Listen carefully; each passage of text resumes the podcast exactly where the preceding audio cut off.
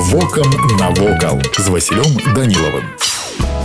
Вітаю вас паважаныя сябры касцёл і кляштар бернадзінак помнік дойлідства барока уваходзіў ансамбль высокага рынку сучасная плошчаць свабоды быў пабудаваны драўляны касцёл і кляштар у 1642 годзе пачалі ўзводзіць мураваныя будынкі а ў 1687 новы касцёл быў асвячоны пасля пажару 1741 быў рэканструяваны касцёл працаваў да паўстання 1863 64 2004 гадоў затым у манастыры працавала дзяржаўная следчая камісія некалькі гадоў знаходзіліся зняволеныя паўстанцы у тым ліку дачка вінцэнта дуніна марцінкевича праз некалькі год паводле хадатайніцтва архіепіскапа мінска і бабруйскага александра дабрыніна з казны былі вылучаныя сродкі для перабудовы аднаўлення рэканструкцыі і добраўпарадкавання манастырска комплексу з вылучанай сумы ў 13 тысяч рублёў палавіна пайшла на аднаўленне храма і стварэнне стварэння іканастаса. У маі 1870 года сінод даў прадпісанне называць манастыр свята духаўскім.